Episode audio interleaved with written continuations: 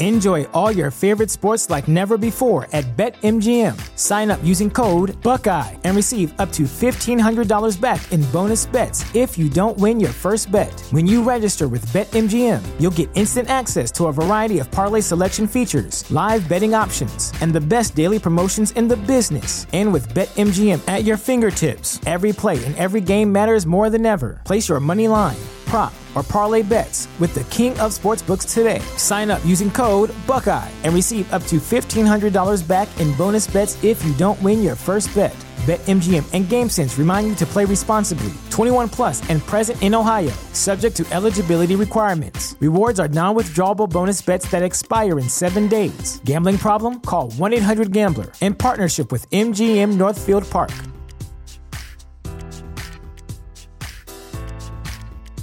Prescription products require completion of an online medication consultation with an independent healthcare provider through the LifeMD platform and are only available if prescribed. Subscription required. Individual results may vary. Additional restrictions apply. Read all warnings before using GLP-1s. Side effects may include a risk of thyroid C-cell tumors. Do not use GLP-1s if you or your family have a history of thyroid cancer. If you've struggled for years to lose weight and have given up hope, did you know you can now access GLP 1 prescription medications at trylifemd.com? We're now offering eligible patients online access to GLP 1s, the breakthrough prescription medication that can help you lose body fat and weight. Listen to what people are saying. It's fun to put on jeans that you couldn't get into six months ago. Every morning, I look forward to getting on the scale. For anybody who's struggling with their weight, it's a godsend. And here's the best part your insurance may cover 100% of the cost of your medication. So go to trylifemd.com to have your eligibility checked right now. Get started today at trylifemd.com. That's T R Y L I F E M D.com.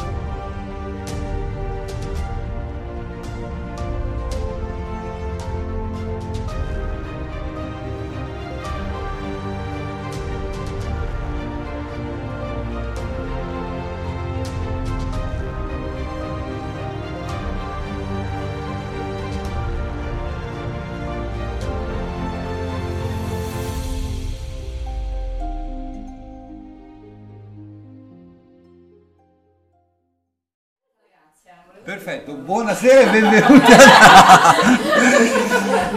Io non le farò mai un inizio normale. Vabbè. Buonasera e benvenuti a tutti al, all'ultimo panel di questa giornata per quanto riguarda il polo di Nolo e quindi polo fantasy fantascienza. Allora chiudiamo con un argomento molto caro agli scrittori qua vicino a me e un altro argomento che è molto caro a me, il thriller nella fantascienza. Io sono Manuel Figliolini, sono direttore della Bottega del Giallo, quindi con la fantascienza c'ho poco a che vedere. E qui con noi stasera abbiamo Lo- Lorenzo Sar... Chi è che ascolta da casa? abbiamo qui con noi Lorenzo Sartori, un bel applauso. Giornalista e game designer. Sei anche creatore della rassegna letteraria De Genere e il Festival Inchiostro di Crema. Il tuo ultimo romanzo è Alieni a Crema. Io farei un bellissimo applauso a Lorenzo te.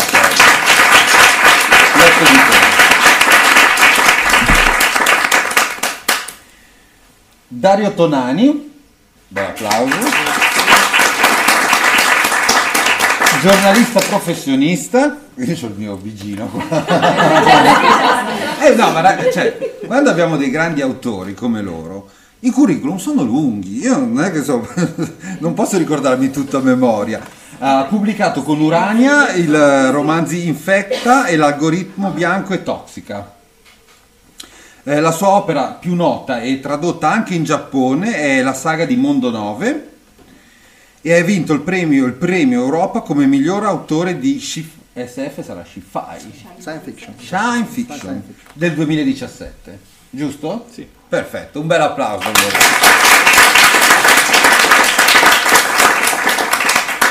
A proposito, dimenticato, oggi ci parlerà anche di Naila di Mondo, il suo ultimo romanzo. Mondo 9. Di Mondo 9. È un 9 l'ultimo. Ah, un 9. Che bello. Passiamo l'atto signore.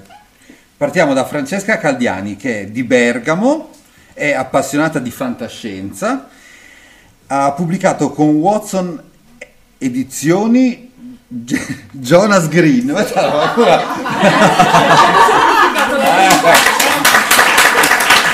Ma Giovanni Verde non ci stava. Poi hai pubblicato invece con la Corte Editore eh, la saga di Twice, che sono due romanzi, l'altra parte e Reverso che è lì.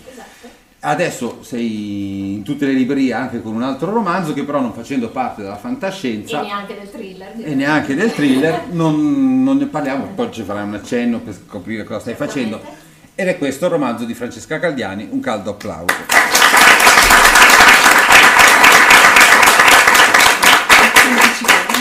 Michela Monti, che non so chi sia, vabbè, vado per esclusione. No. No, ho conosciuto Michela Monti perché lei ha vinto uno dei prestigiosi festival ehm, nord, eh, nord-est, nord-est, del nord-est, il festival Giallo Gardast, ha vinto l'anno scorso con otto- 83.500. Bravo! Sì, eh. Vedi che sei preparatissimo. Certo che sono preparati, faccio finta adesso. Oggi ci parlerà di MTVM, Che è il seguito. pubblicata da Trischel Edizioni. Un applauso anche a Michela. Ecco. Dopo parleremo delle case editrici che vi danno sti nomi tra Mondo, no, Mondo 9 dove non si capisce. Allora, eh, io partirei con un minutino per raccontarci i vostri romanzi.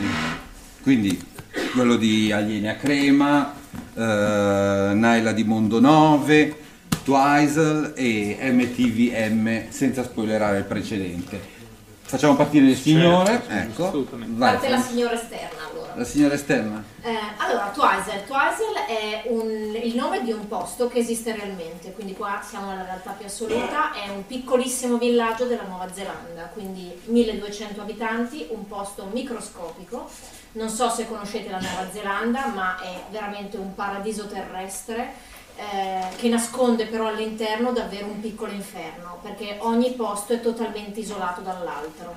La Nuova Zelanda ha la stessa superficie dell'Italia, ma ha un quindicesimo della densità di popolazione, per cui immaginate quanto sono distanti i posti. Io qui ho parlato a lungo con il preside della scuola locale, vi dico proprio due battute velocissime. Mi ha raccontato la vita dei suoi ragazzi. I suoi ragazzi da quando hanno 6 anni a quando ne hanno 18 frequentano la scuola e il loro destino è un destino fatto di rassegnazione. Perché tutti i loro genitori lavorano nelle centrali idroelettriche, questa è la zona dei grandi laghi della Nuova Zelanda, quindi lavorano nelle centrali idroelettriche e loro sono destinati a nascere, vivere, frequentare la scuola e poi una volta adulti andranno a lavorare nelle centrali idroelettriche, questo è il loro destino. Quando mi ha parlato di ragazzi di 13-14 anni che hanno una vita così rassegnata, questo è il termine che ha usato, a me è venuta l'idea di questo romanzo, dare una speranza a questi ragazzi. E ovviamente se siamo qui ci sono degli elementi thriller, però adesso non, non spoileriamo. Non li spoileriamo adesso. Grazie Francesca, un bel applauso. Il dono della sintesi. Eh, Il dono della sintesi non è una cosa. Michela, il tuo romanzo MTVM. Sì. Innanzitutto anche il titolo spiegherei perché sì. Eh, sì, dopo che ho passato una stagione intera a cercare il capo di quale città fosse 83.500, adesso mi ri- Sì, eh, ammetto che con i titoli non, non sono particolarmente generosa. Se, No. se in generale i, i titoli dei libri mh, di solito devono servire per spiegare al lettore che cosa va a leggere, nei miei libri per ora non sta funzionando molto questa roba. Ehm, MTVM, ehm, lo dico ehm, molto tranquillamente, si trova anche nel libro il significato ed è eh, l'acronimo di Mors tua vita mia perché eh, noi in questo libro ci troviamo in un seguito eh, eh dove eh, si parla comunque ancora di questa carcerata, Melis ehm, Redding, che ehm, è in carcere ma non ricorda perché. Eh, l'unica cosa che ricorda è che ha partorito sua figlia e che eh, mh, le è stata portata via immediatamente e non sa per quale motivo è in carcere, non sa che cosa è successo negli anni prima del carcere. Eh, l'unica cosa della quale è consapevole è che è condannata a morte. Poi con un viaggio nel tempo le verrà permesso di recuperare il, la motivazione e tutto quello che è capitato prima del suo arresto. In MTVM c'è l'evoluzione della situazione di Melis eh, cioè eh, una, eh, un tentativo di ritrovare una libertà smarrita. Eh, non vado oltre nella spiegazione perché altrimenti vi spoilerò spudoratamente tutto. No, no, dobbiamo venderlo e dopo libro. Non va bene, non va bene.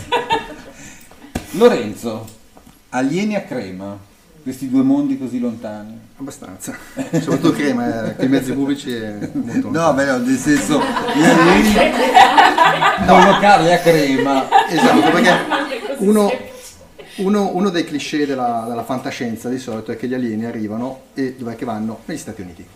Sì. E lì che vanno in forza invadono, ok.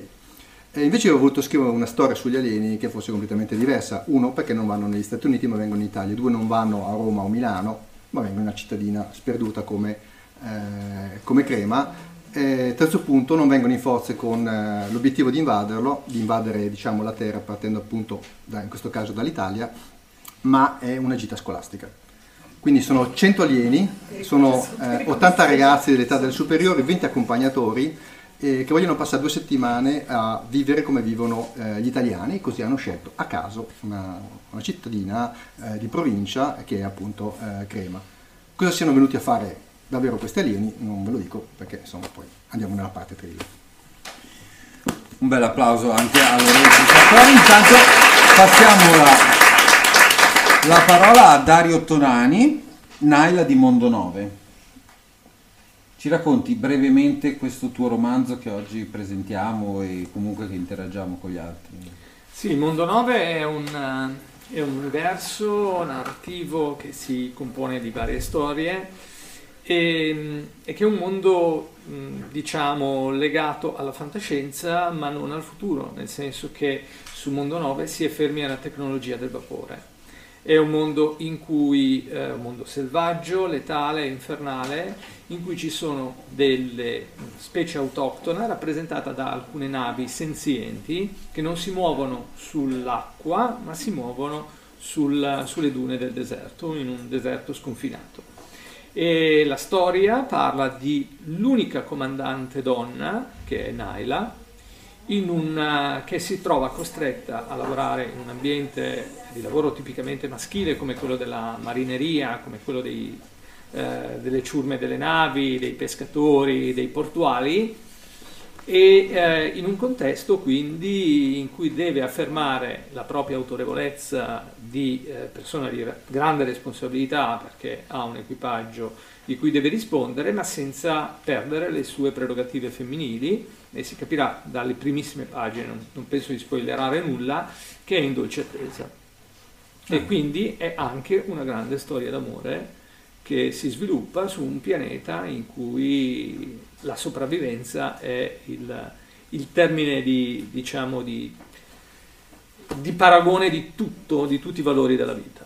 Ah, grazie, ok, allora un bel applauso a Dario Tomani del suo Mondo 9 ma ci buttiamo a capofitto nell'argomento di questa sera, quindi parliamo del thriller nella fantascienza, però io prima di passare a capire cos'è il thriller nella fantascienza vorrei che voi mi definiste, definiste, defineste, definiste, definiste, vabbè una cosa del genere, eh, cos'è per voi la fantascienza? Partiamo da Lorenzo, da Dario, facciamo un giro inverso, cioè interagiamo. Ah, parto io, eh, cos'è la fantascienza? Eh, fantascienza eh, secondo me una storia di fantascienza è una storia che parte comunque ruota attorno a, a un'invenzione. Al di là che possa essere ambientata nel futuro, in un mondo parallelo come eh, nel caso di Dario, o nel presente come nel caso di, eh, di Aliene Crema o, o, o di Twizel, ehm, il livello temporale secondo me conta fino a un certo punto, eh, dal mio punto di vista insomma, conta molto l'elemento eh, di un'invenzione, un'invenzione dietro cui ruota tutto. No? Poi magari ci può essere un'evoluzione della storia, ma non c'è una, una narrazione di fantascienza eh, che non parta comunque dal presupposto di un'invenzione, un'invenzione che ovviamente cambia eh, il modo eh, di vivere, qualcosa, un'invenzione che non c'è adesso ma che ci sarà banalmente, qualsiasi space opera partendo da eh, Star Wars si basa se non altro sull'invenzione della possibilità di muoversi eh, rapidamente da un pianeta all'altro e quindi colonizzare, spostarsi, eh, combattere guerre interplanetarie. Se non ci fosse questo tipo di invenzione certo. non, eh, non, non, ci sarebbe tutta la costruzione di un, di una, di un mondo.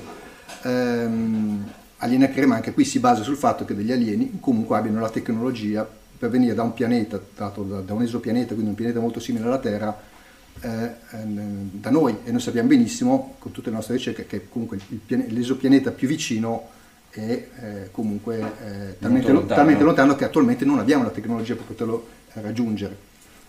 E quindi secondo me la fantascienza parte da questo aspetto qua, ad esempio il primo romanzo che ho scritto che è proprio un thriller, qui ci ho giocato, ci ho messo dentro l'elemento thriller del thriller, ma non, è, non lo definirei un thriller, mentre Memory Download, che è il mio primo romanzo, è proprio un, un thriller tecnologico, si basa sulla digitalizzazione dei ricordi, poi si costruisce attorno una storia, però eh, è portare il, il, lettore a e se inventassero questa cosa, che implicazione può avere nella nostra vita. Poi ci costruisce appunto la tua, la tua storia, può essere una storia d'amore, può essere una storia di amicizia, può essere una storia eh, di, di avventura, insomma, però ruota attorno a un'invenzione. Concordi Dario?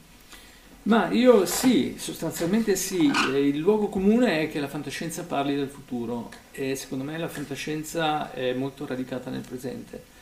Io dico che è fare snorkeling nel, nel presente, alzare la testa e respirare il futuro, perché le radici di tutta la speculazione, la, la speculative fiction è il nostro presente, è immaginarsi il futuro partendo da quello che vediamo tutti i giorni nella nostra vita quotidiana. Secondo il lato del Signore? Concordiamo, direi. Concordiamo. Questo secondo voi è la definizione di, di fantascienza? La fantascienza quindi. è una proiezione, cioè è, è, comunque quello che noi stiamo vivendo è, è, lo proiettiamo in avanti, perché ci basiamo comunque su qualcosa che già esiste, qualcosa che eh, ha già delle radici e, e una concretezza fondata nella realtà contemporanea alla fine eh, non, non, c'è niente eh, che noi tiriamo fuori dal nulla. Mm, è difficile. Poi i mondi creati e mm, realizzati sicuramente sono parte della nostra inventiva, della nostra voglia magari di parlare di qualcos'altro, però ehm, adesso mm, prendo un autore che non è tipicamente fantascientifico, però se parliamo di Benny, quando ha scritto Terra, eh, ha eh, tirato fuori talmente tante cose eh, da creare un romanzo che eh, è fantastico, è fantascientifico, in realtà è un'analisi della società contemporanea, quindi probabilmente quello che è la fantascienza nella realtà è la proiezione di quello che viviamo ora con degli strumenti che noi immaginiamo ma che portiamo all'estremo per raccontare qualcosa di nuovo. Il, ehm, prima di voi abbiamo fatto, non qui al Covo, eravamo alla tosteria, abbiamo fatto un panel con eh, degli scrittori di fantascienza. E la cosa che è venuta fuori, che abbiamo riscontrato, perché io non, non, non, non mi occupo principalmente di fantascienza, sono più sul lato thriller e mi occupo del lato giallo, quello che si è riscontrato ultimamente è che la fantascienza, con loro, è che la fantascienza negli anni 50-60 era, eravamo in una situazione anche economica molto vantaggiosa, eh, si stava tutti bene e quindi si guardava verso il futuro. Poi è arrivata questa tecnologia di cui adesso anche gli scrittori non sanno usare perché francamente una volta si poteva fantasticare, ma mo manco manda Whatsapp, certi scrittori ce la fanno, quindi sì, sì, sì. Eh, la, vedo, la vedo dura di parlare di qualcosa di più innovativo, di una cosa che già non sai usare. E quindi... No, cioè, ti dico dici... perché ridiamo, no, esatto, perché per parlare un attimo di questo panel che avremmo dovuto creare, in realtà oggi stiamo improvvisando assolutamente, Alla stiamo andando a braccio. Però per creare quel minimo di coesione fra noi, perché abitiamo tutti molto lontani, abbiamo creato questo famoso file in Google Drive che ha generato il panico assoluto. Sì, File, Quindi loro vi devono parlare di quello che sarà il futuribile, cioè voi immaginate. Io, io mi sono dovuto impegnare a fare il Google Drive, ho dovuto chiedere ovviamente. L'ho fatto, ma non mi hanno seguito. Però Manuel, questo ti dice tanto del cliché che è associato alla fantascienza. Uno, che sia una cosa strettamente maschile. Qui avete metà panel tutto al femminile. Sì, questo e è non vero. è più appannaggio maschile per fortuna da un po' di tempo, ma mica da tanto. E, E- due, e ancora con fatica. E ancora con molta fatica. E due, l'utilizzo della tecnologia e la conoscenza della tecnologia e dell'informatica come elemento fondamentale per scrivere della fantascienza. No. No. Noi non sappiamo usare Google Drive, però... Quindi l'unico che potrà scrivere un libro di fantascienza attendibile in Italia in questo momento è Aranzulla, che che dà da vivere a tutti noi. No, però per eh, da partire da questo ragionamento lui diceva, poi c'è, si, si diceva, poi contemporaneamente negli ultimi 10-20 anni la situazione politica, economica, comunque mondiale è andata scendendo. Quindi cosa succede? Nella letteratura di genere che mi riguarda, il, giallo, il libro giallo ha perso rispetto al libro noir. La vostra fantascienza non si è evoluta rispetto alla fantascienza che scrivevano negli anni 50-60, trattando, come, diceva, eh, come dicevi tu Dario, andando nelle profondità dell'attualità. Adesso, una volta non lo faceva la fantascienza. Beh, adesso per esempio è rinato, come se fosse nato oggi, il genere distopico. In realtà Lois Lorry, eh, The Giver, Il Donatore sono stati scritti negli anni 90 e la distopia è nata ancora prima. Però oggi è tornata incredibilmente di moda. Il successo dei vari Hunger Games, dei vari Divergent. Io scrivo Young Adult, quindi sono magari più vicino a questo settore, però cioè è rifiorito il genere distopico, il post-apocalittico, il mondo è finito, è distrutto e nasce una nuova società. La fantascienza ha molto virato verso questa cosa. Quindi c'è stata anche una... È più pessimistica. Eh sì, Come, come bene o male tutti i generi, stanno a parte Harmony, penso i generi rosa, che Si è continuano a persa- scopare si è- ancora su... Si è persa, si è persa la, si è persa la Caterina. fiducia. No, lei è la traduttrice di Harmony. stata. Lo sono stata. Si è, si è persa indubbiamente la fiducia nel- nella- anche nella tecnologia, nel- nella, nella- nella scienza, si è perso nelle istituzioni in generale e quindi sì, mm, e quindi la, la fantascienza rispecchia questo, questo aspetto qua. Eh, E appunto nel rispecchiare questo aspetto e quindi cercando di uscire un po' dai- dai- dagli stereotipi, dagli stilemi classici, quindi cerca di, eh, di- di prendere nuova linfa, avete- si, si- si va a collegare ad altri generi, come può essere il genere mh, thriller, cioè, o genere giallo, Ma potrebbe... perché alla fine, cioè, all- allora, i generi, posso essere un filino biega, sì. Eh, Tanto è lì che dobbiamo arrivare. Ecco, I i generi generi non esistono. servono alle librerie, mi corregga la libraia. No, no, non Ad- alle ad alcune librerie. No, no, ma temo che questa libreria sia mm, troppo un esempio più unico che raro. Però in generale il genere serve alla libreria o al lettore estremamente settoriale. Eh, perché alla fine ehm, in una storia, parlando del thriller, eh, mm, lo dicevo anche prima a, a una ragazza che è venuta ad ascoltarci, tu thrill, cioè è, è il ritmo, è il mistero, è il mantenere il lettore incollato alle pagine e questo può succedere con qualsiasi genere. Non è necessario che debba essere fondamentalmente qualcosa in cui ci sono una traverga di morta ammazzati con litrate di sangue. Per capirci. Traverga, per chi non lo sapesse. Una, una moltitudine. Un- Un numero decisamente elevato. Superiore al 5. Eh, come, come dicono gli indios, uno, due, tre tanti, oltre i tanti. Eh, e quindi in, in realtà, secondo me, il- se il thriller dipende dal ritmo del romanzo, il thriller può essere in qualsiasi romanzo. Perché se è quello che ti tiene il lettore incollato, ok. Poi è chiaro che lo associamo a un, un giallo, un, un, uh, un, caso da risolvere, eh, una situazione pericolosa, perché è più, è più facile dare un, ritmo così serrato. Però non è, non è forse che la fantascienza, voi che siete degli esperti di fantascienza, ci sono dei, non dogmi, però ci sono dei capisaldi che un, eh, cioè se un let- uno scrittore non mette dentro un romanzo...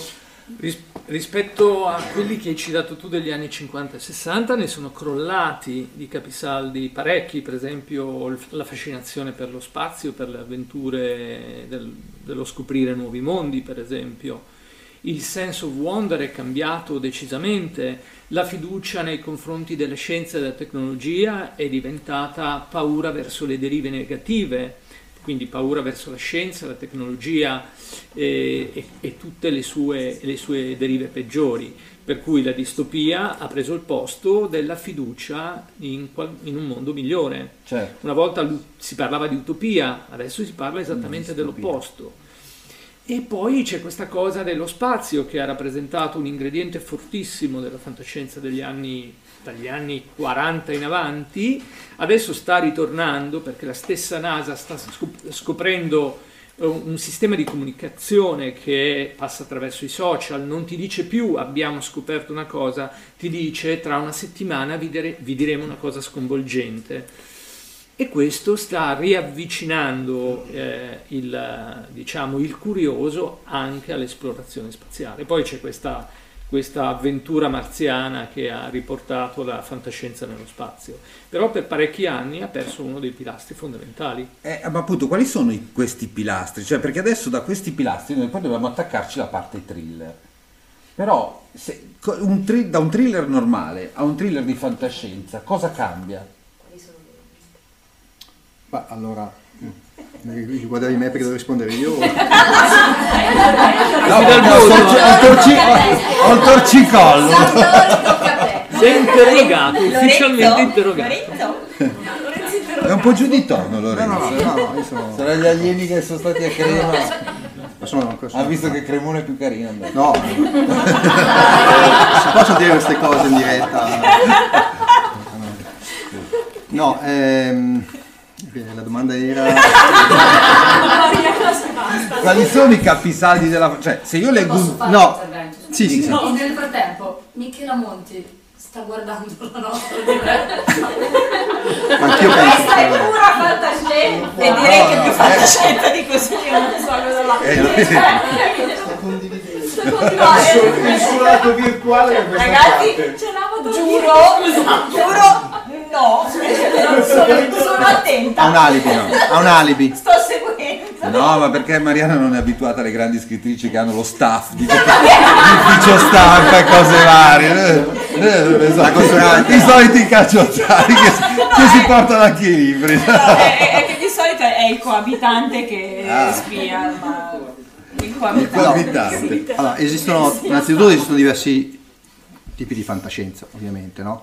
eh, quella che si sposa di più con il thriller, poi per carità uno come ha detto lei, il thriller ce lo può ficcare in qualsiasi genere, però quella che si sposa più con col thriller è sicuramente una fantascienza tendente a distopico o tendente al, comunque alla, a un certo tipo di, anche di psicosi o di ossessioni. Philip Dick non è un caso che eh, da, da molti dei racconti di Philip Dick hanno tratto dei film e soprattutto nei film hanno accelerato molto eh, l'elemento thriller. Non so, ehm, se io vado su Netflix e cerco alla voce eh, thriller, mi compaiono almeno una decina di film eh, nella, nella, schermata, diciamo, mi vengono indicizzati almeno una decina di film che sono oggettivamente fantascienza. E tra, queste, tra questi dieci almeno due, se non tre, sono tratti da, da un racconto di, oh, di, di Philip Dick.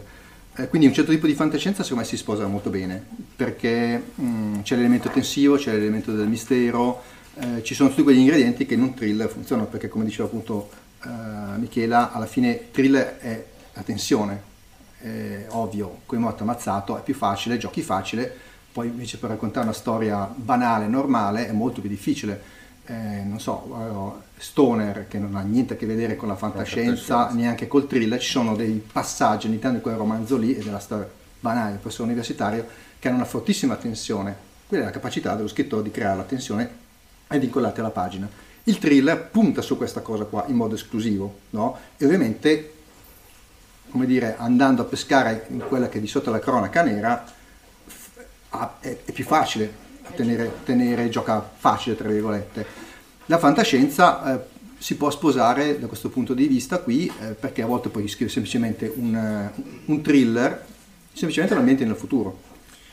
Ok, però allora quello che sta dicendo Lorenzo, così sfruttiamo un po' sto Google Drive che avete usato così egregiamente. Che noi non abbiamo abbiamo usato. usato è fallita la Perché come dicevi tu siamo stati molto cacciottari. No, però, però ho visto da- Dario che accettava ok, prima era lì con Francesco Dario, ok, così. No, scherzi a parte. eh, quindi il thriller non è un, un genere, ma è un'emozione. Allora, Cioè, come, Un'emozione col morto. come etichetta, no, beh, poi Sì, puoi anche scrivere un thriller anche senza morto. Puoi Esatto, anche un bisogna- puoi anche scrivere un thriller senza morto, lo puoi anche scrivere, ci sono dei thriller senza morto. Ehm, boh, mm, È un'emozione per te, Francesca, il thriller o è un genere? Perché questa è la cosa importante, cioè se no io non riesco più a capire quando un libro è thriller o non è thriller, cioè se esiste un Ci genere. sono romanzi che, sono, Senza che portano Sì, ma quella è sto rincoglionito non l'ho ancora capita. No, ci sono romanzi che portano tutti cliché del thriller, quindi eh, ci sono ben delineate le dimensioni del cadavere, del commissario che indaga e di tutti i personaggi di contorno, del finto colpevole, della persona che alla fine si rivela colpevole con grande sorpresa. Ci sono thriller pazzeschi dove il colpevole viene scoperto a pagina 50 e tu dici cosa vado avanti a fare e invece viene mantenuta quell'emozione, quel thrilling fino alla fine. E poi invece ci sono dei thriller addirittura senza morto, come diceva Lorenzo, però sì, devi star per morire comunque. Almeno una minaccia di quelle brutte. No, la minaccia sì, la minaccia sì, la tensione e la paura che sì, ce la rischia, diciamo. Agonizzante per Eh, ecco, questo secondo me è l'elemento imprescindibile.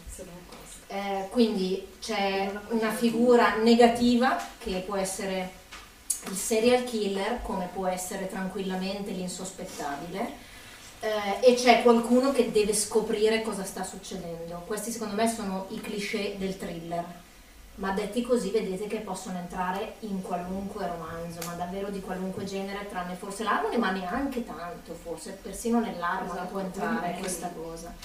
Eh, io prendo esempio il mio Twizel fino a pagina 60 di, non vi faccio spoiler, però di fantascienza non c'è neanche una parola, ma proprio neanche una parola. Fino a pagina 60 è un tranquillo villaggio, questo, in questo ha il cliché del thriller, un piccolissimo villaggio dove c'è un incidente oscuro nel passato, sono morte delle persone, nessuno si è mai spiegato perché, ma continua a sembrare un incidente assolutamente naturale, e- naturale e reale.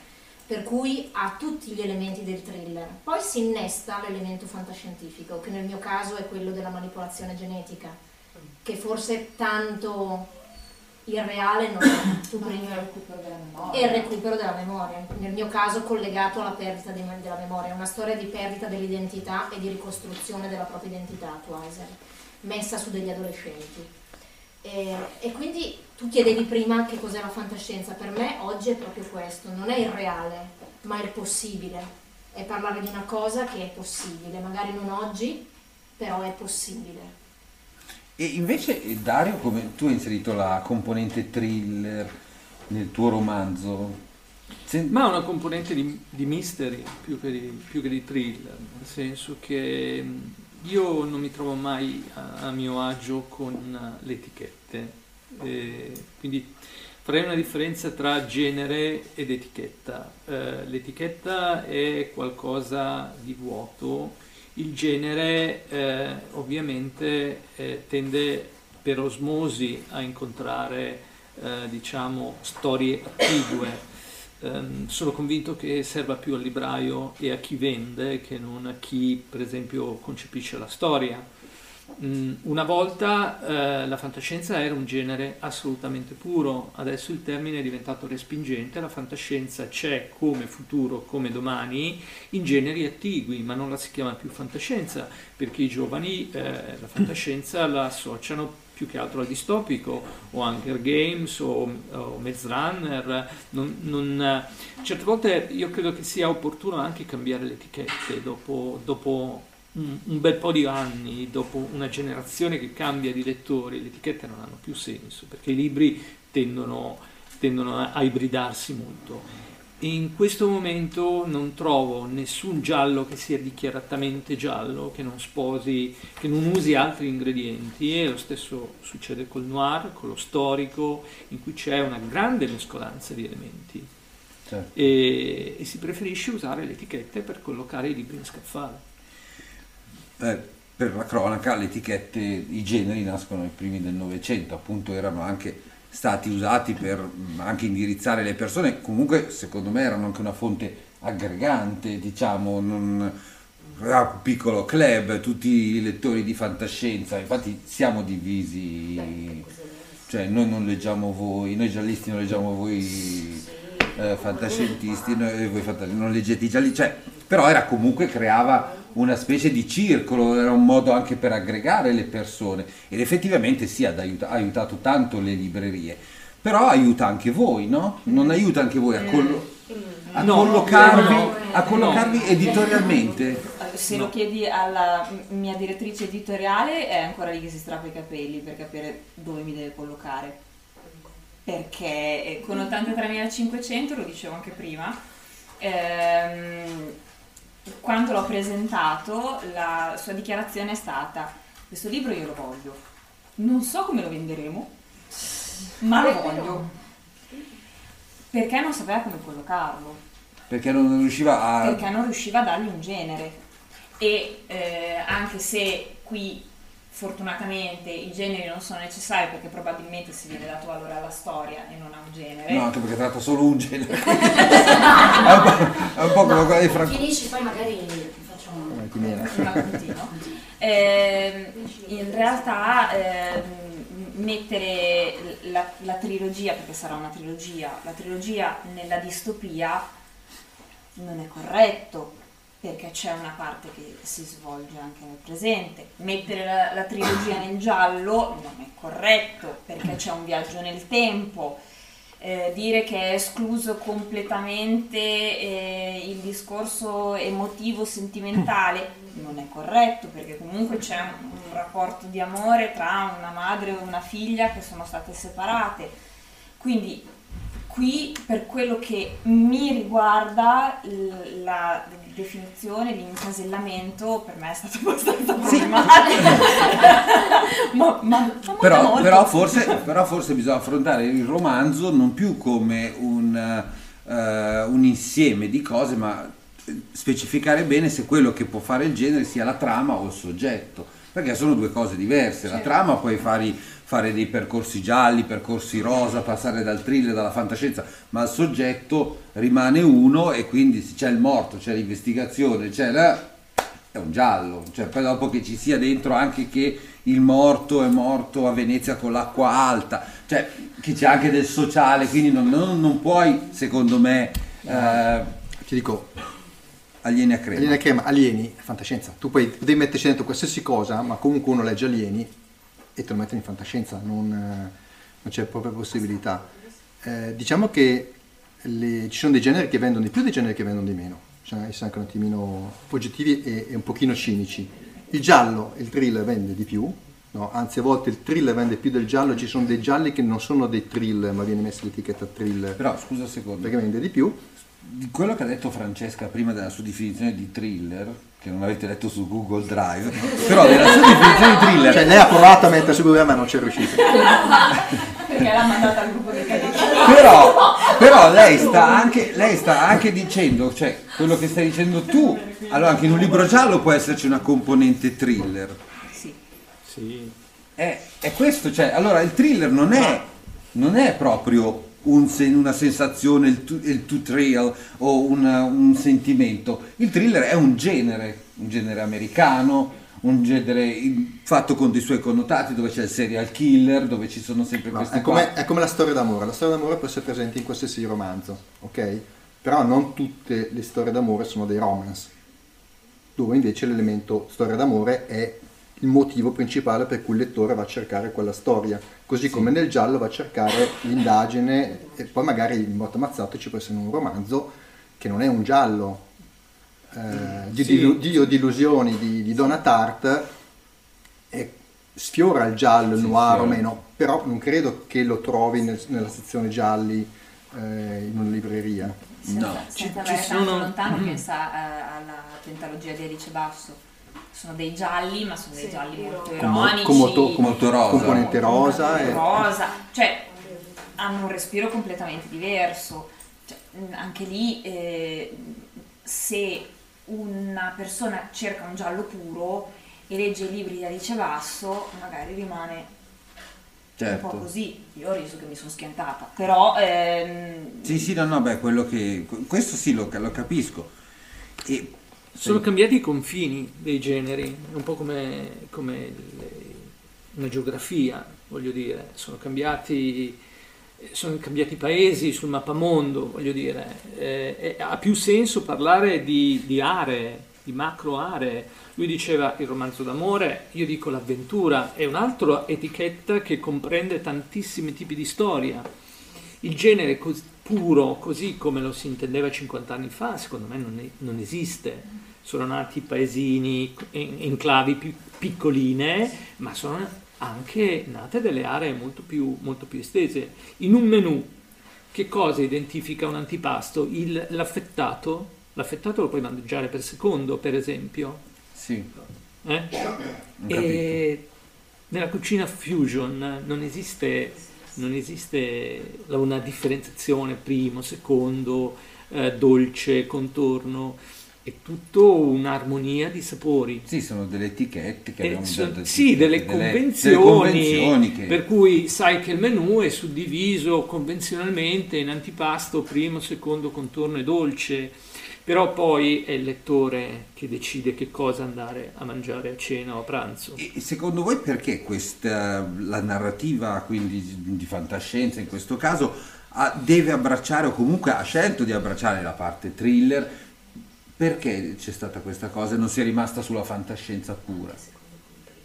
E perché... Cioè, questo perché succede la anche fan- nei gialli, allora, eh? Non io, è che è una cosa... eh, credo che si debba fare un riferimento al fatto che ormai il termine fantascienza sia diventato respingente, perché il domani eh, è molto più declinato in termini di immagine, infatti il cinema di fantascienza va molto, la, fa- la fantascienza declinata in forma scritta, sequenziale, va molto meno, per esempio, perché tutto passa attraverso l'immagine.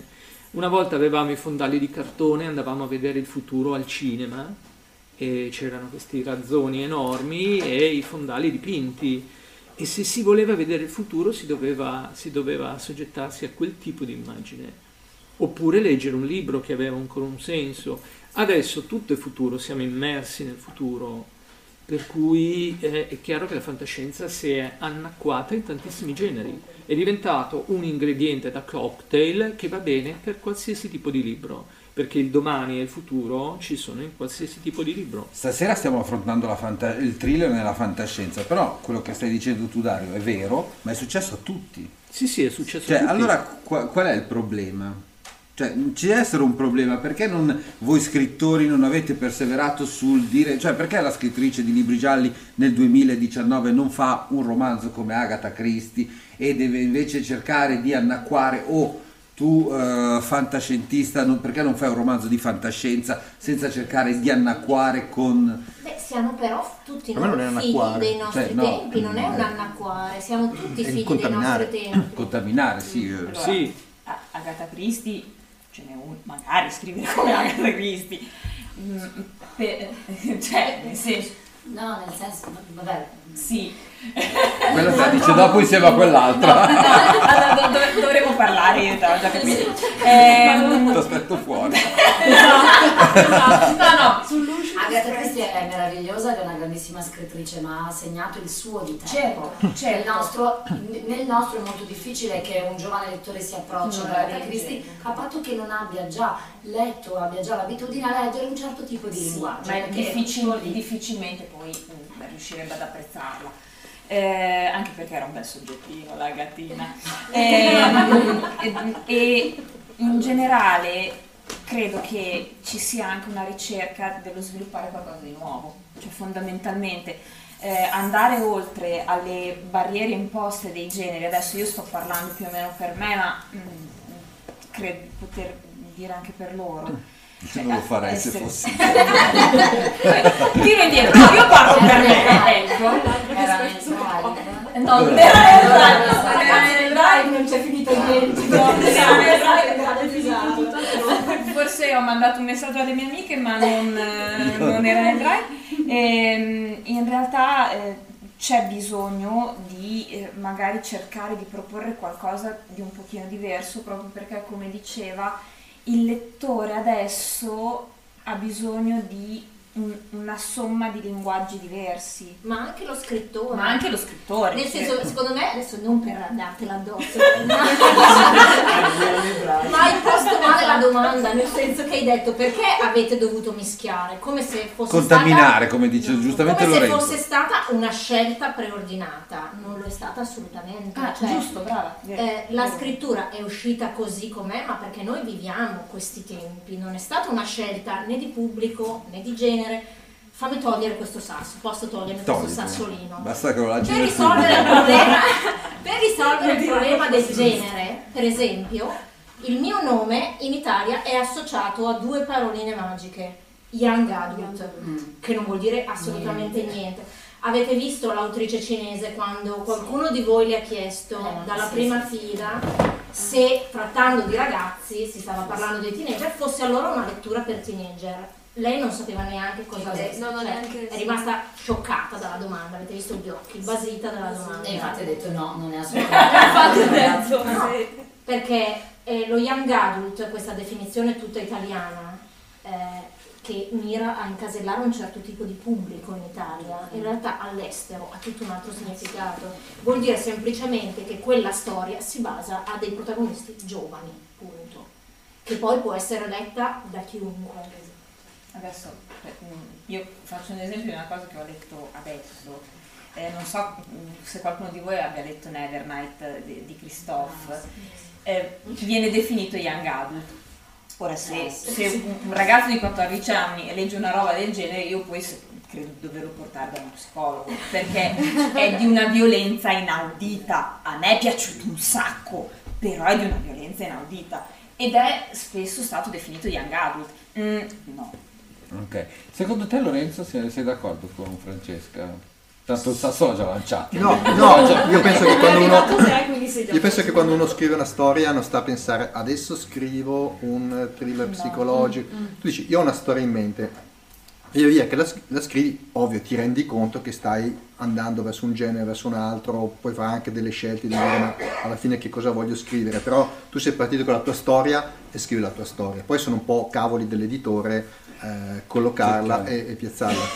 Eh, il grande problema delle etichette sta nel- è, un, è un problema che è tipico del, del libro perché ha una fisicità. Perché tornando all'esempio di prima di, ehm, di Netflix, no? ma anche Amazon, potete vedere che dei romanzi o dei film o delle serie televisive sono indicizzati sotto più voci. No? Perché alla fine servono per accontentare l'algoritmo e accontentare noi, ok? E quindi viene detto, ok, ti piace questo, questo, ti può piacere. Quindi uno posso usare tranquillamente storia d'amore, come posso utilizzare romanzo storico e dentro piazzarci dentro i, i promessi sposi, ok? Perché Certo. pesco di qui e pesco di là. Eh, nelle librerie questo non è possibile. Io non è che posso tenere lo stesso libro di qui e poi metterlo anche di lì e poi aspetta un attimino, Grande Gatsby lo metto anche nelle storie d'amore, no, però non posso fare questa cosa qua, eh, metterlo sia nei classici, metterlo... Non ho lo spazio e, e magari anche in ordine alfabetico, eh, non posso farlo e quindi eh, è un problema fisico che crea eh, una, una difficoltà di, di accontentare l'etichetta. L'editore in qualche modo deve guadagnarsi quello spazio in libreria e quindi deve pensare dove può andare a, eh, a- a piazzarlo e dove ha più possibilità di, eh, di posizionarlo. Certo, però Ma a un certo punto... Netflix, che secondo me in termini di narrazione purtroppo molto più avanti di quella che è la letteratura attuale, no, perché eh, ha dei tempi più veloci e girano più soldi, eh, quindi molti autori adesso stanno scrivendo lì, si vede come sta contaminando alla grande. E lì vedi come thriller e fantascienza proprio dentro sono spesso combinati in modo massiccio. Quali serie secondo te? Un po' tutte... Così magari se qualcuno Ma vuole un po' tutte le sere, basta vedere una- un, un episodio di... mm, eh, come si chiama? Di... Dark non l'ho, non- non l'ho visto, ma, ma- ma so sicuramente che di, eh, di Black Mirror. Black Mirror ci trovi dentro la distopia, ci trovi dentro la fantascienza e ci trovi dentro il thriller, nella maggior parte delle, delle- delle storie. Quindi se guardate Black Mirror, qualcuno l'ha visto Black Mirror? Siete d'accordo con l'affermazione di... E non è che uno guarda Black Mirror, anzi a volte devi dire eh, che storia stai facendo. Se tu dici è tipo Black Mirror, capiscono. Se tu cominci a dire è una distopia in cui c'è... Per... non capiscono più un cazzo. Dicendo disto- distopico, libro distopico, una volta una persona mi ha chiesto, ah, e quindi il tuo libro è dispotico? Mm, Dispotico. Dispotico. È l'autrice che è L'autrice- l'autrice Il sì, libro è distopico. diventa- l'autri- il libro- L'autrice sì, l'autrice sì, è il libro. Pubblico, vediamo un po' tra di voi se avete... Chi, chi ha avuto accesso a Google Drive? Se siete d'accordo. Perché non c'era scritto niente, Esatto. non hai sentito a chiunque Però il gruppo del catechismo. È finito in un gruppo del catechismo, chiudo qua la parentesi perché entriamo nella fantascienza. Fantascienza clericale, una nuova breccia. Abbiamo già pensato.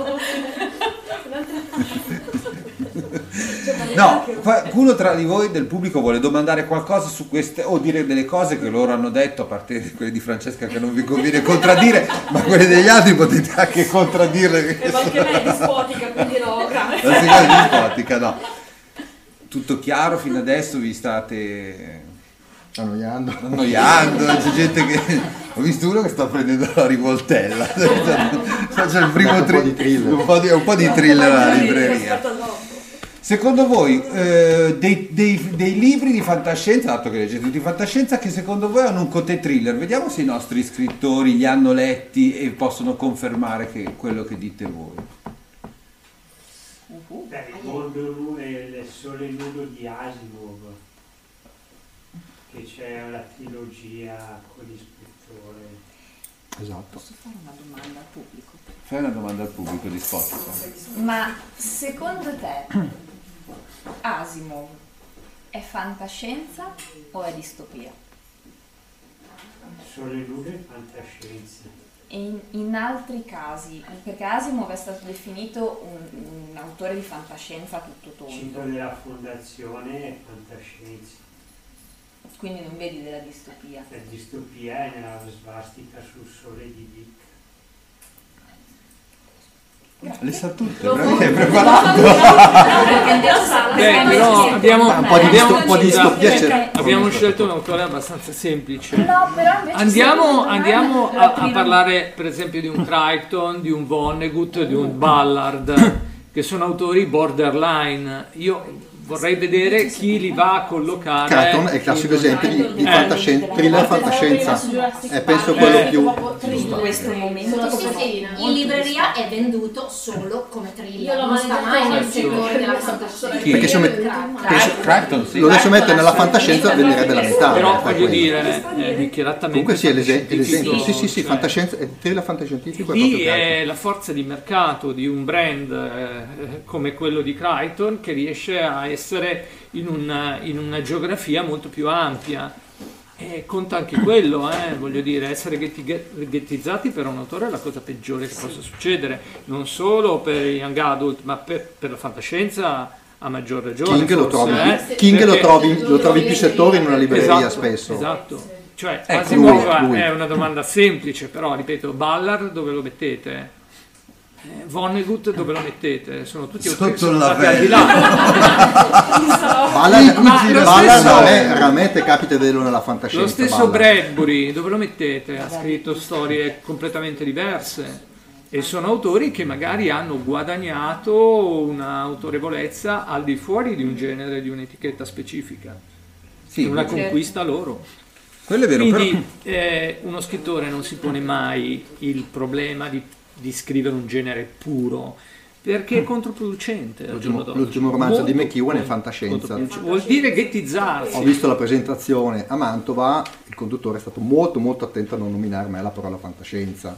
Ma sì, per non parlare della Atwood, provate a dire alla Sì, Atwood la- che scrive la fantascienza, Cioè. mi tira una scarpa. Eh, Anche perché perché così? Eh, sì, cioè, E non è la sola. No. è la sola, c'è anche anche la Francesca Fai vedere, fai vedere che che scrive Young Adult. E la Atwood quando scrive i libri Young Adult si fa chiamare Francesca Cagliari. Ora abbiamo scoperto. Ora abbiamo scoperto. Quindi non avete nessuna curiosità, voi sapete che tutti... Ce l'abbiamo. vorrei esporre un piccolo- una piccola postilla. Lei prima ha fatto la domanda a loro dicendo qual è il problema, ma non è un problema il fatto che adesso i generi si stiano mischiando, penso e presumo, anche perché comunque bisogna anche confrontarsi col fatto che comunque questi libri devono vendere. Per cui io voglio diventare uno scrittore, voglio mettere giù la mia storia in maniera che interessi. È ovvio che se uno va a fare un, va a parlare solo di pura fantascienza, un lettore lo intrattieni ma fino a una certa, cioè dopo un po' bisogna comunque inserire altri elementi per rendere la storia attiva, per rendere l'interesse vivo, per portare avanti quella che è una trama, suppongo. Credo. Sì, no, no, quello che dici tu giustamente, però secondo me dopo eh, passiamo ad un altro problema, lo scrittore chi è? Cioè è un artigiano, problemi. crea casino dei problemi, cioè è un artigiano, è un artista, quindi è un artista, lui esprime le cose Paletta come... gobba. Eh? Paletta gobba. Che senso? Era un'esclamazione. Ah. Lei non era su Google. No, io non ero. E quindi cioè, eh, dopo bisogna anche vedere quello, perché appunto tu mi parli di lato anche comunque per vendere, per essere accessibile. Però se, se tu sei capace di scrivere, secondo me, qualsiasi romanzo tu scriva, che sia un giallo, che sia un rosa, che sia un thriller, secondo me è un bel romanzo, se sei capace di scrivere. Il problema è che molta gente scrive e si fa ficcare dentro un genere perché non sa scrivere e quindi si giustifica col genere, quindi vende perché è nel genere. Ni. Ni, scusami. Arrivederci. No? No, non lo so, cioè uno piace non è l'autore scrivere... che ci si mette, innanzitutto. Vabbè, ci Sono no, no, Ci sono-. Sì, però ci sono dinamiche di molti scrittori che ti dicono ho scritto un giallo, ho scritto un giallo, ancora magari prima di pubblicarlo ti dicono ho scritto un giallo, ho scritto un, fa- un libro di fantascienza, ma chi te l'ha No, ho detto? scritto No, fantascienza. quando- quando comincia No, a scrivere. di fantascienza. Si taglierebbero le mani più che hanno scritto fantascienza. Quindi siete anche ghettizzati voi fantascientisti. Paletta gobba, era, gobba, ripeto eh. l'esclamazione. Ehm, in realtà, mh, secondo me, eh, quando cominci a scrivere una storia, scrivi la storia, poi tutto quello che eh, può essere una sporcatura di un genere, una- un'aggiunta da una parte, te ne rendi più o meno conto dopo, oppure te, ne fa, te lo fa capire la, la casa editrice. Perché se poi vai troppo a forzare la storia per incastrarla nella- con precisione all'interno di un genere, si vede. Cioè le forzature, mh, almeno tu, autore, le forzature le, le vivi male. E, eh, a me una volta è stato chiesto, ma non, non me lo puoi scrivere un romance? Mm, No. No, perché sei discopica. Sono disposta. Allora, dato che i nostri bravissimi autori, comunque abbiamo finito la nostra ora che ci era stata concessa, avete domande dal pubblico o ne facciamo un ultimo giro di domandine facili facili? Ma io, eh, vabbè, prima di tutto vorrei dire China Neville che è considerato un new fantasy, però qualcuno lo considera, per esempio, la trilogia di New Robinson è un genere steampunk. E lo steampunk, se vogliamo giocare con le parole, potrebbe essere considerato l'anello di congiunzione tra il fantasy e la fantascienza. Quindi in effetti è difficile collocare uno scrittore come China Neville. Naila un po', Eh, un po' prende un, un po' dallo Io posso raccontare l'episodio che- in cui mi sono trovato coinvolto in Mondadori, mi hanno espressamente proibito di usare due termini, uno steampunk e l'altro young adult. E, Ecco. E spiego anche perché. Steampunk è un'etichetta che conoscono pochissimo ed è un mirare proprio al, a- al, al micromondo, voglio dire, una nicchia della nicchia della nicchia. Eh, Young Adult ha posto dei problemi addirittura alla copertina perché ha, ehm, è stato chiesto al copertinista Franco Brambilla di fare una donna che non fosse identificata come una ragazzina. Tra l'altro il personaggio del, di Naila di Mondonova è una donna di 43 anni per cui non c'era questo dubbio, però nel disegnare la copertina bisognava già indirizzare in qualche modo il, il pubblico. Per cui certe parole sono respingenti. Sono sì. respingenti innanzitutto per l'autore, ma lo sono anche per, per chi deve vendere il libro. Sì, c'è anche da dire che la fantascienza comunque... E c'è- anche per il lettore, certo. C'è una serie fantasy e fantascienza, hanno una serie anche di piccole Adesso c'è poi- un'osmosi e questa osmosi viene a beneficio di tutti, nel senso che nessuno dirà no, io non, mi voglio mischiare con gli, eh, con gli ingredienti della fantascienza, dell'horror. Se c'è mh, su, su un piano paritetico c'è questa osmosi, a tutti viene comodo perché allarga il pubblico. Ma io una cosa, un giochino divertente, eh, la- il film e anche il libro in cui vi sarebbe piaciuto poter partecipare. A me, per esempio, in questo gioco mi piacerebbe dire di aver partecipato all'assalto della morte nera in Star Wars episodio 4 e fare un giro nella città delle navi di China Miel, questa città di navi navigante per voi che genere di esperienza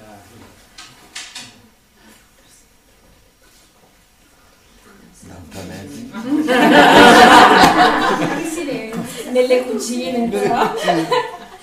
C'era molto più fantasia. Beh, ma eh, io direi nei nostri romanzi, voglio dire, se siamo arrivati a scriverli, e, e secondo me scrivere un romanzo è l'equivalente di avere un figlio, cambiare moglie, avere un trasloco, avere- fare un viaggio tutto nello stesso momento, perché è talmente tanto impattante e coinvolgente nella vita di, un- di una persona scrivere un libro che è chiaro, quando mi chiedono qual è il libro che ti ha cambiato la vita, io umilmente dico quello che ho scritto io, perché me l'ha cambiata veramente, più di qualsiasi libro che io possa aver letto. Beh, certo. Une, une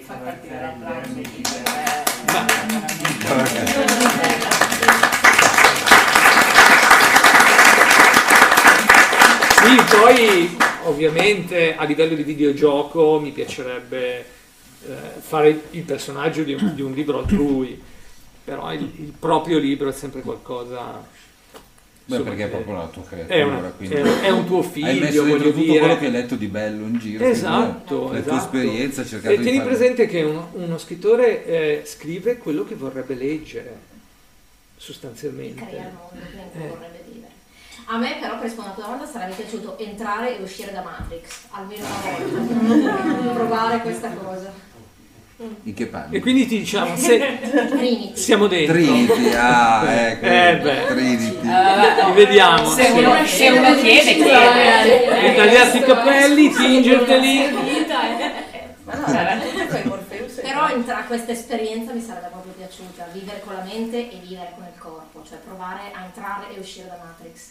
Quindi ti piace la tana del bianconiglio? Sì, sì, sì, sì. No, io sto... onestamente niente. No, no, no, sto, pens- sto pensando, ma onestamente no. Tant'è che ad esempio una grandissima passione per la storia. Mi sono fatto questa domanda qua, eh, in quale periodo avresti, vivresti? No?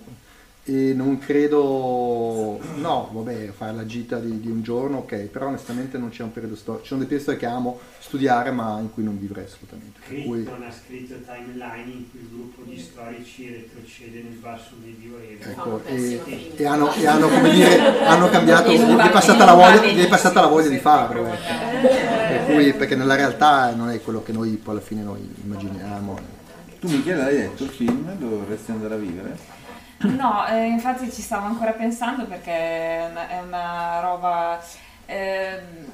n- non so. eh, No, però non è che dovete scegliere per forza una cosa di fantascienza. No, no, ma infatti io stavo ragionando e, e- e ti dirò che in realtà quando ha chiesto io pensavo ehm, a una roba che mi ha coinvolto tantissimo quando ero piccola, cioè. Vacanze di Natale. Twin Peaks. Ah, vacanze di Natale. Vacanze di Twin Natale. Peaks, sì, Twin Peaks è vero. È un Twin film. roba. Non facendo Laura Palmer.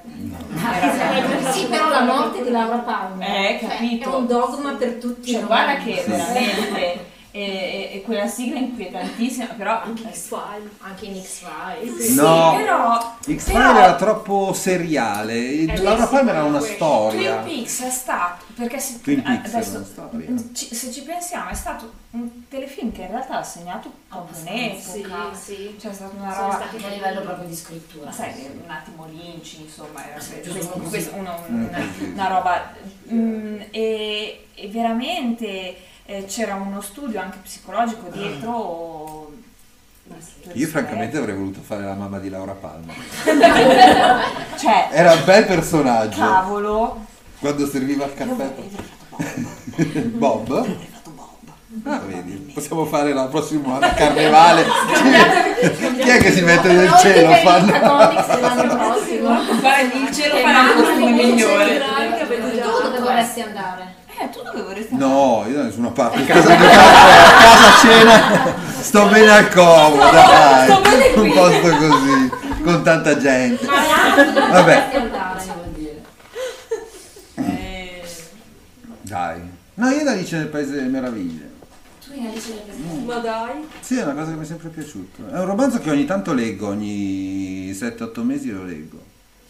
A me piace tantissimo. Classificato Young Adult. Sì, esatto. certo. Usa parecchio. Sì, sì, infatti. il buon, il buon Carroll che se fosse vissuto nel 1900 sarebbe stato arrestato per, pedofilia ma Comunque Young Adult anche quello. esatto quello per Young e Adult. Eh, allora, eh, dopo questa cattiveria su Lewis Carroll, poverino, e i Fu, eh, vi ricordo innanzitutto che gli autori sono qui e potete prendere le copie dei loro libri, farveli autografare, sono tutti veramente dei libri eh, molto particolari e appunto come avete sentito dalla discussione che è venuta fuori sanno veramente arrivare al punto di quello che è il loro genere, quindi lo contaminano, eh, fanno delle belle cose da leggere. E vi ricordo allora, nell'ordine dei libri come ho qua, Naila di Mondo 9 di Dario Tonani e ringraziamo Dario Tonani di essere stato con noi. Ah, hanno cambiato l'Oscar Mondadori. È un Oscar, è un Oscar Mondadori? Sì. No, niente di Però c'è la F. scusami, eh. Oscar Fantastica. Oscar fantastica, Si vede che non legge la fantastica. No, io non me ne Ma, ma niente etichette. Poi ricordiamo eh, Francesca Caldiani con Twizel, reverso e l'altra parte. La corte di Toro.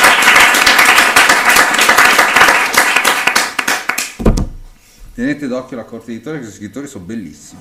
Oh, ma non ne Eh, sbaglia uno, è porca miseria. Sono tutti belli, eh. Ma non i romanzi. Gli scrittori. Eh, E allora ha capito anche lei. Allora, ehm, questo è il suo ultimo romanzo, con il prossimo che finisce la trilogia, se avremo il codice fiscale completo. Avrete, avrete l'Iban. L'Iban. Potrete versare tranquillamente senza nessun obbligo E quindi vi ricordiamo l'ultimo romanzo di Michela Monti, Trischel Edizioni, MTVM.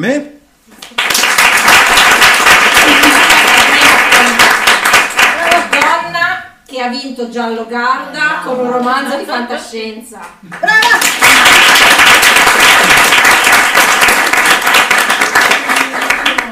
Adesso quelli di Giallo Garda che ci guardano da casa, perché erano- erano qua stamattina. Erano qua stamattina, adesso stracceranno il premio e dice cavolo era, un fa- era ne fantascienza. abbiamo, ne abbiamo parlato prima perché eravamo all'incontro. gli ultimi tre autori del Festival Giallo Gar che hanno vinto hanno detto tutti e tre la stessa cosa cioè ma il mio non è un giallo. E Laura giustamente essendo eh, parte di una giuria anarchica ha detto sì ma noi premiamo i libri belli Bello. Eh beh, infatti quello, Non è perché poi alla fine tutta sta discussione del genere, ma alla fine se un libro è scritto bene, cioè non c'è... Invece l'ideatore di questo panel, possiamo chiam- definirti così, dai, sei stata comunque una... Quello che ha fatto Google Drive. Colui che andrà a cena stasera con Aranzulla. Perché ci andrà lui?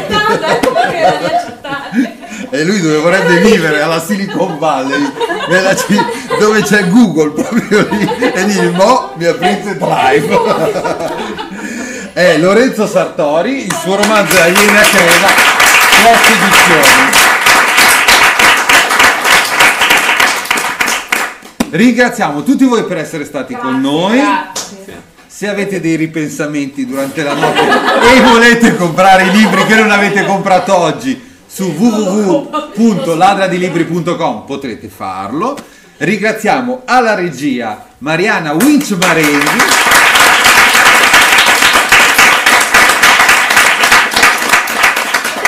E vi ricordiamo che da lunedì 18 partirà una grandissima iniziativa. Tanto non dobbiamo avere la cinese dietro, no? E allora gliela diciamo. Partirà una grandissima iniziativa dalla testa mia di Mariana. Eh, possiamo eh, annunciarvi che da lunedì 18 a mezzogiorno su tutti i canali su, su internet. Io guarda che non è che sono tanto lontano da Crema eh, cioè, se, non ave- se non avessi te Mariana io sarei ancora lì col pallottoliere. Su internet. Su- nella pagina web www.onbooks.it partirà la prima web radio registrata in remoto dove si parlerà solo di cultura, libri e musica indipendente. Però ci- mica ci annoiamo. No, noi non ci annoiamo, Non sarà, sarà tutto su questo stile. Infatti era solo, non era che Era crema. Sarà tutto su... Il? Tu sai che devi registrarne un po' di roba e dopo ti facciamo registrare due o tre trasmissioni a caso.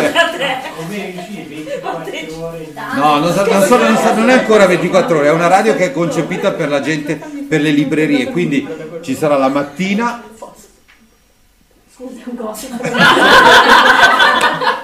ci saranno delle trasmissioni per adesso la mattina, nell'ora di pranzo e la sera. Sono 24 trasmissioni a settimana, registrate da 24 persone, scritto 27. 27?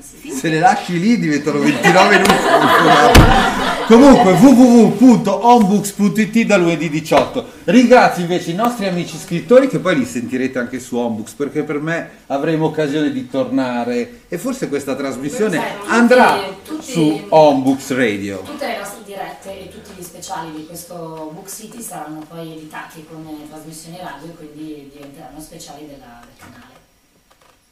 Grazie a tutti, buona serata.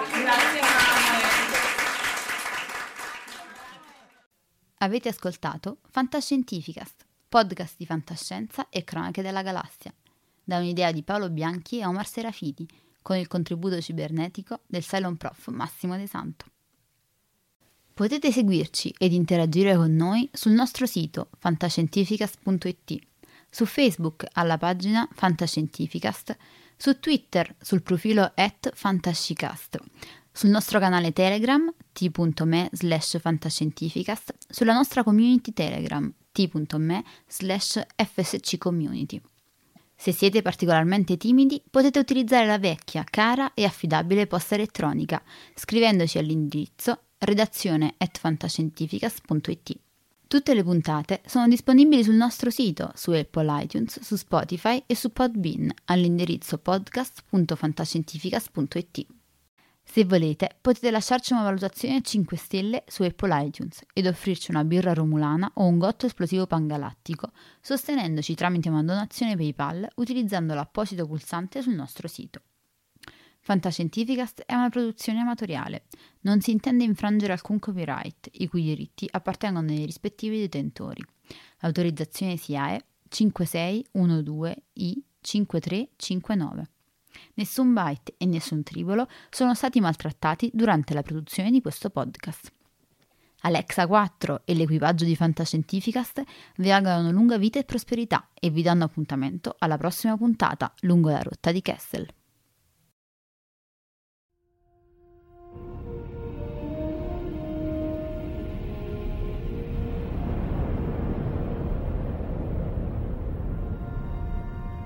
C'è Certo che hanno una gran bella nave. E hanno un capitano ancora più grande. Allora è finita a quanto pare. Io dico che sarebbe il caso che ci muovessimo anche noi. Capitano, ho appena ricevuto un ordine dal comando. Dobbiamo tornare alla base immediatamente. Cambiano equipaggio.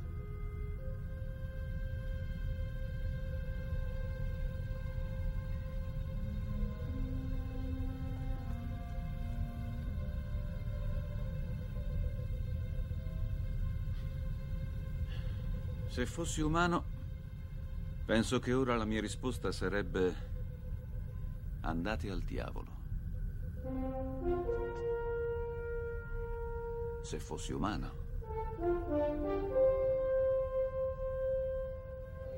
Che rotta, capitano.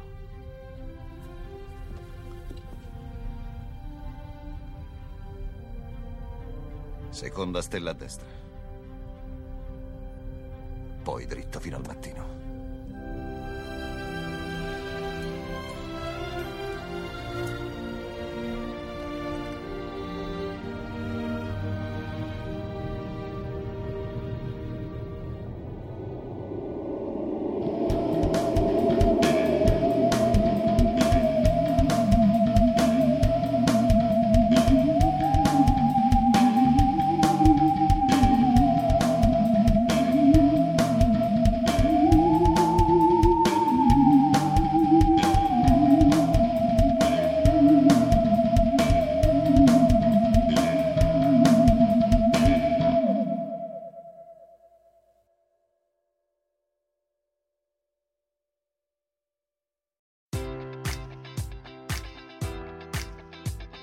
Enjoy all your favorite sports like never before at BetMGM. Sign up using code Buckeye and receive up to $1,500 back in bonus bets if you don't win your first bet. When you register with BetMGM, you'll get instant access to a variety of parlay selection features, live betting options, and the best daily promotions in the business. And with BetMGM at your fingertips, every play and every game matters more than ever. Place your money line prop, or parlay bets with the king of sportsbooks today. Sign up using code Buckeye and receive up to $1,500 back in bonus bets if you don't win your first bet.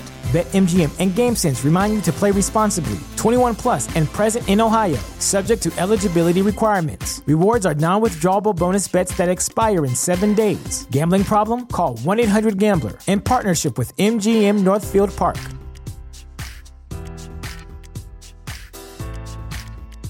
You know how to book flights and hotels. All you're missing is a tool to plan the travel experiences you'll have once you arrive. That's why you need Viator. Book guided tours, excursions, and more in one place. There are over 300,000 travel experiences to choose from, so you can find something for everyone. And Viator offers free cancellation and 24 7 customer support for worry free travel. Download the Viator app now and use code Viator10 for 10% off your first booking in the app. Find travel experiences for you. Do more with Viator.